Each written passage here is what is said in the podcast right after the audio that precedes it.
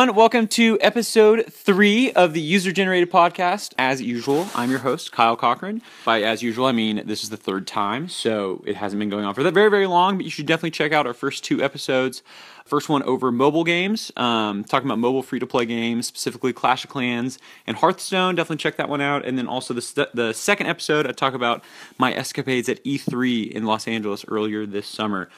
Again, my name is Kyle Cochran. Find us online at yourneighborsmusings.com. This podcast is a part of Your Neighbors Musings, which is a conglomerate of a few different podcasts and blogs and all sorts of fun stuff. Not all about video games, but this one is. And so today I have a very special guest, kind of, on. So, Mr. Human, who is next to me, why don't you introduce yourself? Hi. Nope, nope, nope. Oh, my name's Tyler Curtis. That's not your name. That is. Say your actual name. That's my real name. But what's your last name? I forget. He forgets. Well, this is going to be great. Um, okay, so the actual name of this human being is Tyler Cochran. His, I guess his middle name's Curtis. Um, he's my other brother. You heard Thomas on the first one. If you'll find out very quickly, Thomas and Tyler are very, very different. Thomas was a finance major and works in finance, And Tho- I'm Hispanic. That's not true at all. but um, yeah, so I got my other brother just to go around the family because I haven't had uh, any people for some reason wanting to be guest stars on this. But Tyler and I are going to be talking about something specific in video game video games today. One thing that he and I both share, we, we we're both pretty into video games, and so we're specifically going to talk about narrative in video games. You know, ways stories are told, different things like that. Um, that's a definitely a, a big part of of our interest in video games. Not to speak for him, but Tyler, I guess, talk about first uh, kind of kind of your general interest in video games. You know, what types of games do you like? How'd you get into them? Anything with a story, really. Uh, I'm not into traditional sports games. Pretty much, you know, first person shooters or RPGs or action adventure games. Just something with a protagonist that you play as that you're rooting for. And, you know, pretty much games that kind of blur the line between film and games. Okay. So, you know, like Skyrim is an obsession, Borderlands, and those are two very different games, but they have really good stories and fantastic voice acting, and you know that's really what I'm in it for. It's more of an interactive film and less of a challenge, like who can put the highest score on the board. Not online multiplayer because I know I'm going to lose to a seven year old that plays video games all day. So I just like to enjoy the story at a casual pace. Okay. Yeah. And- And I'm and I'm very similar. Like you know, obviously the first episode I talked about how much I love playing Hearthstone, which has no story and is all about the gameplay. That's really a rare exception. Um, I usually play mostly single player games, mostly story driven, mostly with strong characters, an interesting world, something like that. And so that's definitely uh, kind of what draws me into video games and what uh what is really uh you know are often the games I buy. And I know you're similar in that way. So generally, I guess just to start off, what are some of your favorite? You mentioned Skyrim and Bioshock, or I'm sorry, Borderlands. But what are your what are some of your favorite stories in games, or games with with your your some of your favorite stories? What are uh, what are some examples? Um, I guess one that kind of was polarizing when it first came out, and now it's getting interesting in is Shenmue for the Dreamcast Hmm. sure. because that's all story, and you know with quick time events and you know some kind of free roaming gameplay mixed in, but um, I just thought it was interesting because the story was so immersive, and now you know the Kickstarter campaign's bringing it back, you know, for the third game in the series. So, and I think that the Dreamcast was kind of the first system we had that wasn't Nintendo, mm-hmm. and um, it was really the graphics at that time were really starting to just blow me away. Mm-hmm. Where I was starting to care more about the technological aspects of games mm-hmm. because I think that was 99 when that console came out. And Shenmue kind of pushed the system to its limits. And I think that helped in creating an interesting story because people were more lifelike and although the voice acting was somewhat questionable at some points because we still quote it to this day You say sailors. yeah spe- specifically sailors and um you know that was the first story that I was really intrigued by I would say Yeah, and, and I mean your point about kind of you know that was a being a big jump in video game te- technology. I guess the so Dreamcast came out in '99. What was PlayStation 2? Two 2000? I think yeah And then I guess the previous console would have been the N64 and '96. Yeah, and that's not to say that those you know games didn't have good stories either. I mean, you know, something like Banjo Kazooie, you know, there was a story involved, but it was more about you know the gameplay and everything. And great games like that are great, but um, I, I think the Dreamcast was really where I started to care more about the story Yeah. in games. Yeah. And I guess like I mean, people really were really drawn to like a lot of the Square RPGs like Final Fantasy and everything, but those do, really didn't have voice acting at that point. And That's Mm-hmm. I mean, Shim, something like Shenmue was allowed that to happen. Right. And so, what what about some more recent games? You know, last generation, maybe last five years or so. Well, Borderlands, like I talked about earlier, you know, first person shooters are starting to have more of a storyline. Like Mm-hmm. Bioshock is another really good example. Um, you know, Borderlands, I just love the humor behind it Mm-hmm. and the voice act. It doesn't take itself too seriously, and it's produced. Gearbox is a local company Mm-hmm. that makes those games, and so I guess there's kind of a sense of pride, like you know, just in our own home Sure. city. You know, there's something amazing like that being made, but um, Borderlands just kind of seems like a voice actor's dream because you just get to be really goofy and play stereotypes, and you know, I just kind of like crude, sarcastic humor, and that's full of it. Yeah. So, yeah. Yeah, and I guess some of my favorites of late, um, and I guess when I think about my some of my favorite video game stories, some were probably ten years ago or so, but really last you know four or five years. I look to all the Naughty Dog games like The Last of Us, which was excellent. The Bioshocks, like you mentioned. I know you and I both really liked Heavy Rain, Yeah. which was awesome, and I think. You you know something that Heavy Rain did re- really well, especially for its time. You know, a little dated now, but like the facial animation was Yeah, and even before that with like Indigo Prophecy, which was on the Xbox, I think. Mm-hmm. yeah. But um, Quantic Dream made it, the yeah. same developer. and that that game is essentially an interactive movie. Mm-hmm. And as you know, movies and game the the line is blurred more and more. You know, I think people become more conscious of like a narrative in a game Yeah. because they start to resemble films. And and I thought Indigo Pro- Prophecy. I mean, that probably came out in two thousand and like five or six or something. Yeah.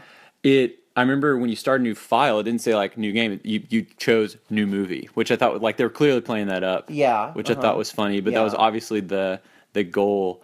But yeah, I mean, and and espe- like I think they can really run a broad, broad spectrum. Like things like Indigo Prophecy and Heavy Rain are like really grounded and really like you know very real. It's, You know, real people like a true crime type of type of scenario. And even something like Alan Wake, which is a little Mm-hmm. bit more supernatural, it's still you know frighteningly realistic, and and they all a lot of games you know are starting to do last time on Alan Wake when you Yeah, started yeah. a new checkpoint, so it's more like an episodic TV show and less of a of a game.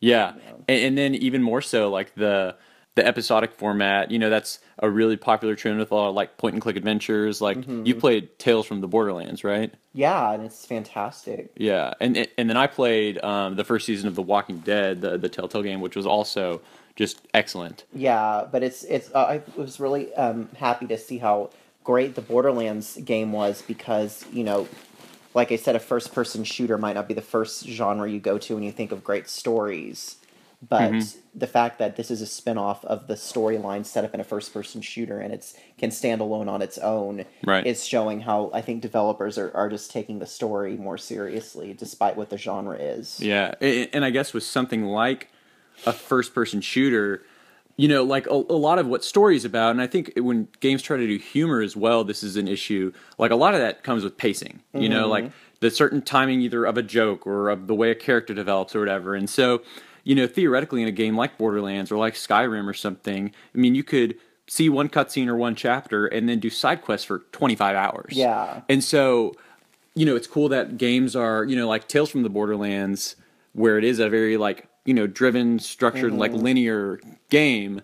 You know, you, you don't have to worry about pacing issues because it's it's paced for you. You know. Yeah, same with like Grand Theft Auto Five. Um, you know, each individual side mission, it's just unbelievable how everything is so well thought out and well written, and um, you know, it's just writing has just improved drastically. You know, during the early days of like Super Nintendo and everything, they, you know, I, I doubt they had that big of a writing staff when they were putting games together. Right. But now that technology's improved, you know that that's a, a necessity. Right. Right.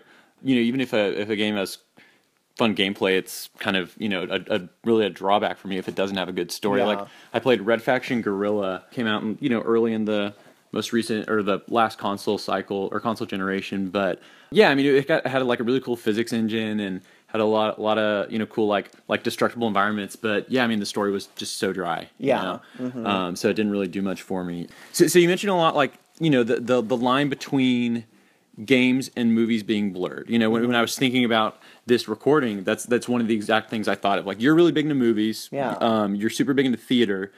You know, how, how do you think the stories compare between something like a movie and something like a game? You know, and, and it, it, I guess how has that changed over time? Well, unfortunately, there still hasn't been a game, a movie based on a game that's truly been great. I've seen them all, and they're all fun to watch. Yeah. They're terrible, but um, you know, they're just two completely different mediums. So it's not. That's never going to be an easy task. You could have the most talented.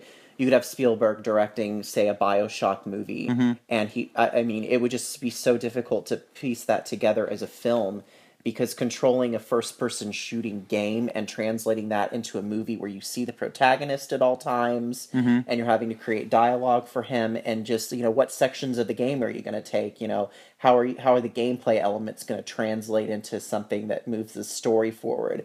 You know it, that's just a huge task and i'm not saying it can't be done but you know there are more interactive elements being seen in films and there are more cinematic um, elements being seen in games. Uh-huh. And so I, I i'm looking forward to the crossover when you know a, a film based on a video game you you know is academy award worthy or Mm-hmm. something like that but it hasn't happened yet there have been some great games based on movies Right. not an, a huge amount but yeah, i think that shows that it can be done Yeah, and, and I but I, and I guess also just like in terms of like, I mean, just off the top of your head, can you think of some of your favorite stories in movies? Like that's largely what a movie is, but Well, it's like you know they made a video game on The Godfather, and I I never got to play it or anything, but you know that's one of the greatest written cinematic stories Right. of all time. You know, and there there's some you know actiony sequences in that movie, but is that ever is are the incredible performances of those actors really going to be able to translate into a video game? You know that that's so character driven and it, you know um, you know, is Al Pacino's characterization really going to come through in a video game based on that movie? Probably not. So, you know, what else is an amazing story? I mean, Mm-hmm. Right. like Casablanca. Sure. You know, a, Yeah. uh, Like, what would that even be, Yeah, you know? it, just a point and click, like choose your own Yeah. adventure s- type thing, and uh, you know, it's so it, it just the right formula hasn't been found. yet. right. And and I guess uh, like a lot of times when I play like a licensed game that's based off of a movie, it you know a lot of the callbacks to that movie are like super contrived and like oh we have to put this one line in here. Well, if it's For fan service. if it's something that's coming out for a movie that's about to come out, it's a marketing ploy. Sure. It's not meant to create a great game. We're just trying to get people's money. Yeah. So that that can be frustrating, and you know I can't necessarily blame the developers because they're probably on such a time crunch and are pressured from the studios. Like we need to get this to come out so people can get excited about the movie. So hurry up. Mm-hmm. So they really aren't given um, artistic freedom. But you know the Batman like Arkham games weren't ba- they weren't Mm-hmm. Um, of- pressured into uh, being tied to a movie. Right. And so, of course, Batman's an amazing property, and so they just took their time to create an incredible story. Um, you know, they I'm sure they still had deadlines, but they weren't under the pressure to tie into another property. Sure. Um, and, and, and I also, uh, also, I guess thinking about, you know, the like comparing and contrasting movie narrative versus video game narrative, and maybe not even the same property, but just in general. So obviously, like a movie or a play or a book, I mean, to a certain extent, it's pure storytelling. You know, mm-hmm. obviously, a movie, you know, you're there to see the the special effects and everything mm-hmm. like that, but largely, it's about the narrative and the Yeah. storytelling mm-hmm. what do you think could make a game better at you know show, telling a, a specific story that a movie or a book or a play couldn't accomplish Well, it's just the interactivity factor. I mean, you know, that's something that a movie can't compete with, and theater. You know, there's some theatrical experiences that, like Rocky Horror Show. You know, mm. if you show up, you get to throw popcorn at certain parts of the movie. If you go to like a, a That's fun. midnight shadow cast, you know, there are certain props you're allowed to throw and things like that. But um, just as the you know the gameplay has to just seamlessly be a part of the experience as much as the story. Mm-hmm. So it can't just be a great story with gameplay elements tacked on. It has to move. It has to kind of drive the story forward. Mm-hmm. And you know that's you know I keep going to Borderlands. It's you know the over the top action is a, such a perfect complement to the the brash sense of humor.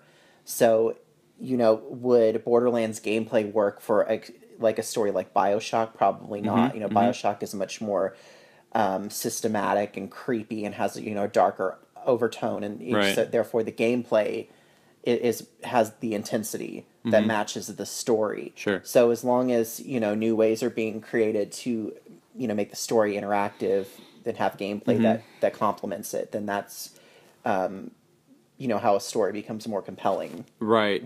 And and I guess that like you know you talked a lot uh, with like Borderlands like a lot about like Mm-hmm. the characters and the humor.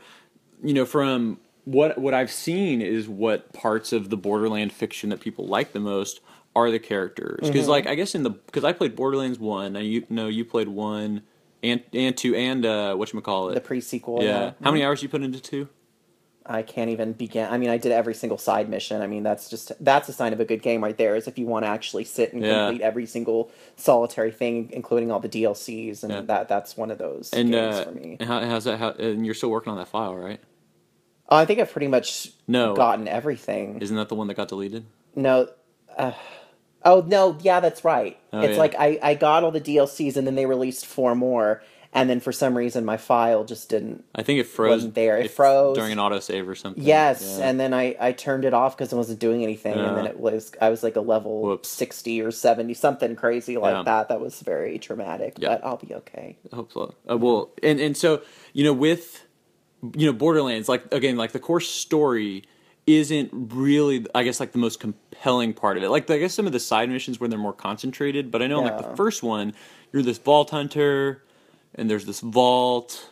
You have to get these keys. Yeah, well, the first game they got criticism for the story not being up to par, and Right. they I think they did an Gearbox did an amazing job Yeah. of taking their criticism into account. And the second in the second game, it was just unbelievable. It was night and day. yeah, um, as far as the story being there. So that just goes to show that even something like a first person shooter, if the narrative narrative isn't right, people aren't going to be happy. Mm-hmm.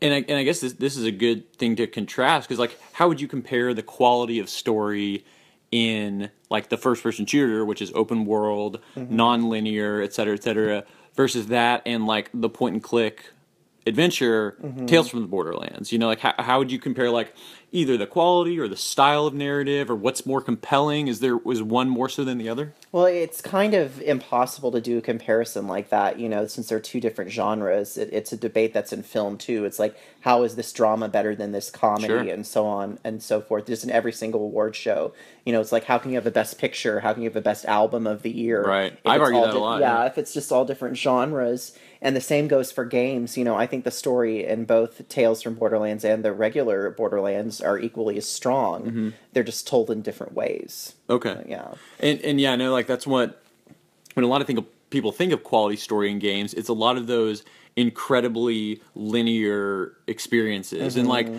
you know, like I, the game, the the Walking Dead game, the the Telltale one that came out in 2012 or whatever. I mean, mm-hmm. that was probably my favorite game that year. Mm-hmm. But playing it, I mean, is it really? all that compelling. You know, you click on some stuff and you choose dialogue choices and Yeah. but you you kind of walk them around environments and you know have them interact with different objects. And there's some action moments, but again, it's just a lot of like clicking and tapping and stuff like that. Yeah. Um, but I guess like simply because you do choose dialogue choices and because you do uh, you know, you- you're you you feel in control. You feel connected to these characters, and um, more so than you would in a movie just by watching them. And Yeah. and and I what I think is interesting, like a lot of times I'll leave a movie, um, not knowing the name of the main character, but you know, just knowing like, oh yeah, Brad Pitt. You know, and or calling them by the actor just because like the name of the character was so inconsequential Right. to me. But in the name in a in a game, you know the characters. yeah, name, yeah. yeah, because you're you're so much more connected with them and everything like that. Well, it's just like um, I don't can't believe I haven't brought these uh, this this genre or this franchise up yet. Is Mass Effect? Talk Uh, about another game I've put yeah, eight million hours sure. in. But you know th- those are characters you legitimately care about, Yeah. especially in the second one where you do the um, loyalty missions. Yep. It's like when I played through it the first time and I like didn't earn the loyalty of one of the ca- the crew members. I thought like the world was coming to an end. It's like oh he doesn't trust me, Right. and then I was like, okay this isn't real. Yeah. Calm down.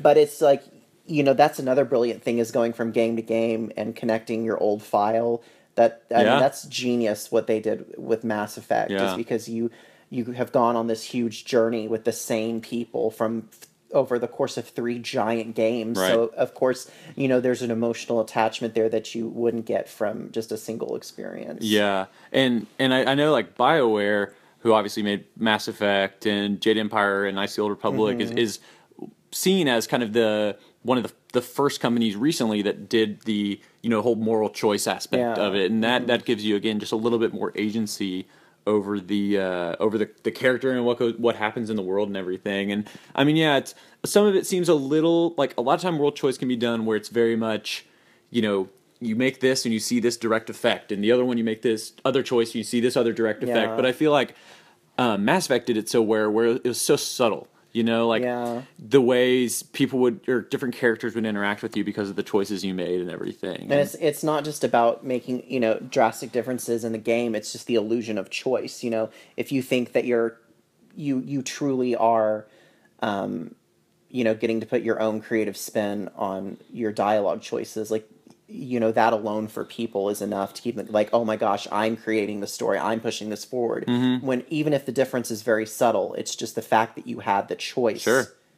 that a lot of people find appealing yeah, so it's not necessarily the choice you make, but just the choice Just- itself. yeah yeah mhm. and uh, yeah, and then I, and I, you know, other games that are that are lauded for their uh, um, stories. I know, uh, like the Uncharted series is obviously you know really well received, um, and I guess the you know the Last of Us as well. They're really Naughty Dog's games, but I've heard like kind of the one downside to something like Uncharted, which you know Uncharted's two and three.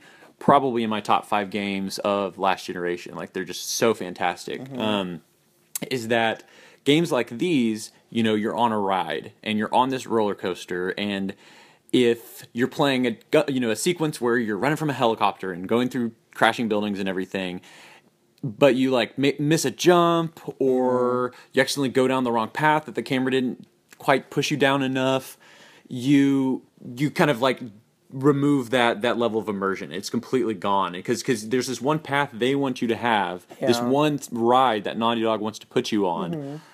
but immediately when you're taken off of that ride it kind of kills it. You know, that, Yeah. that's always been the thing i've kind of heard Well, it's it. I mean, that goes for film too. It's like some films are left open for interpretation, but others are more like being on a ride, like where the director clearly wants you to see this perspective and not leave it open to interpretation. And you know, that's just up to the developer as far as you know what type of a message they want to leave. And Mm-hmm. you know, sometimes I, I that can be frustrated, especially as more games become you know more sandbox and like Sure. open world. You know. Um, but you know, I kind of like games like that just because it harkens back to a more traditional experience. Like Mm-hmm. you have to do this certain thing, and you know that kind that ensures that everyone really is having the same experience, and so it, it Mm. kind of creates. Um, you know, a commentary like, you know, have you gotten to this part, or what Mm-hmm. do you think of this part of the story? You know, everyone's doing the same thing as opposed to something open ended. So, I, you know, it just all comes down to preference, I think. Sure, sure. Um, and then there's also like I think really cool storytelling elements in games um, that kind of let you absorb kind of p- parts of the world around you, and, and not necessarily just in the terms terms of something like side missions, but even in, like- in like linear games. Like obviously games like Bioshock, they have their audio logs, which I, I mean I thought that was you know effective in a lot of ways gave you a, an idea of what the world was before either this event happened or these people got here and gives you an idea for the characters you're interacting Yeah. with um, i know those aren't i don't think that's quite the perfect solution because a lot of times you have to like whenever there's an audio log I would kind of go hide in a corner and listen to it. Yeah. So I wouldn't have to worry about like any action or Right. any other you know uh, words conflicting with it. But I know some games that I think did it so so well, like this kind of secondary world building type of storytelling.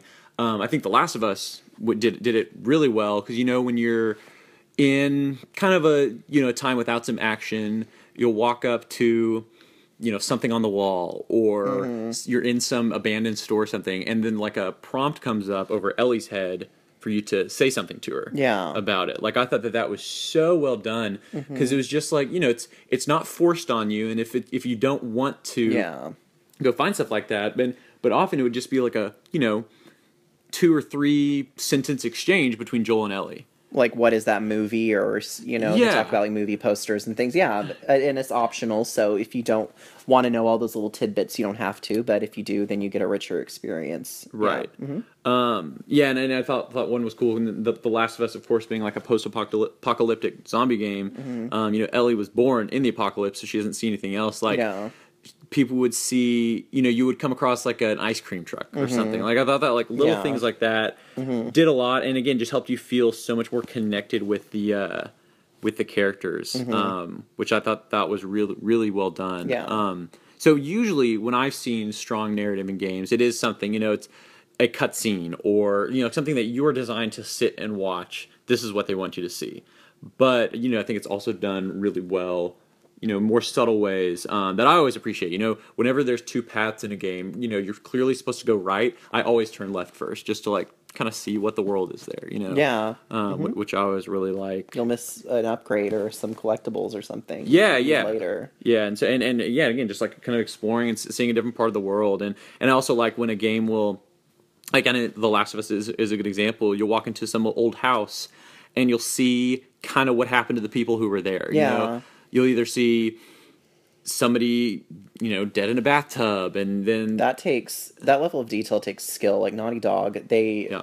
I mean, they clearly know what they're doing, and you know, no one else I think does you know details like that as well as they do. Oh yeah, yeah, yeah. and like no two rooms are the same, Right. and yeah, and I think that you know does a lot, and and again, like kind of, although video game technology has advanced a ton, there are certainly still limitations. Like I think back to you know this is a ten year old game at this point, but like Resident Evil Four, which is one of our favorite games. Yeah, Um, you know, there's what like four or five different villager models yeah, and you know so it's like when you see the same enemies over and over again it it kind of again reminds you like oh yeah this is a game but it's know? not till, but that game was so much fun initially. I didn't really pay attention to that until playing it like a few years later, Sure. and I was like.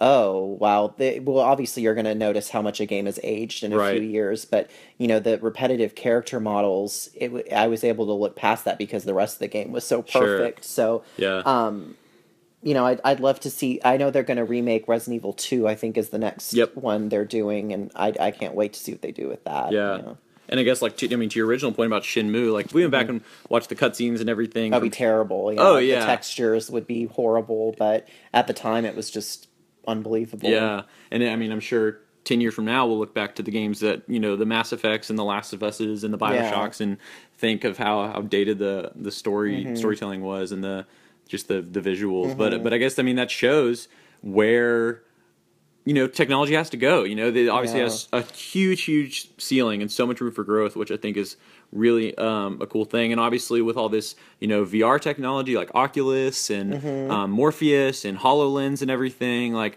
just the level of interactivity will be that much greater. Yeah. which which is cool. So. and maybe stuff like that'll show up in movies too and Yeah. so you just never know that Yeah. kind of seems to be the next big thing that could potentially revolutionize things Right. It seems like 3D was kind of a stepping stone to that, which obviously didn't quite catch on. like- Right. but but it's, I mean, I know people are really uh, just busting at the seams for all this VR stuff. Yeah. So, um, cool. So Tyler, thank you for these fun 30 minutes. bye Tyler is uh yeah uh did great. I'm sure we'll have have have him on again because probably not no, I'm no- busy. are you uh, for the next uh foreseeable future? Yeah, I've, I've got to play through Mass Effect again. Oh, so, that's true. yeah. That'll, that'll be another like 300 hours. Yeah. So, um, cool. Well, again, this was episode three of User Generated Podcast, talking about narratives in games. Um, hope you guys enjoyed it. Definitely check out our other two episodes on iTunes or on yourneighborsmusings.com. Check out some other awesome podcasts and blogs and stuff there.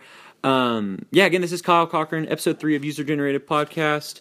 Thanks for listening, spending 30 minutes with us, and you folks have a lovely day. Yas.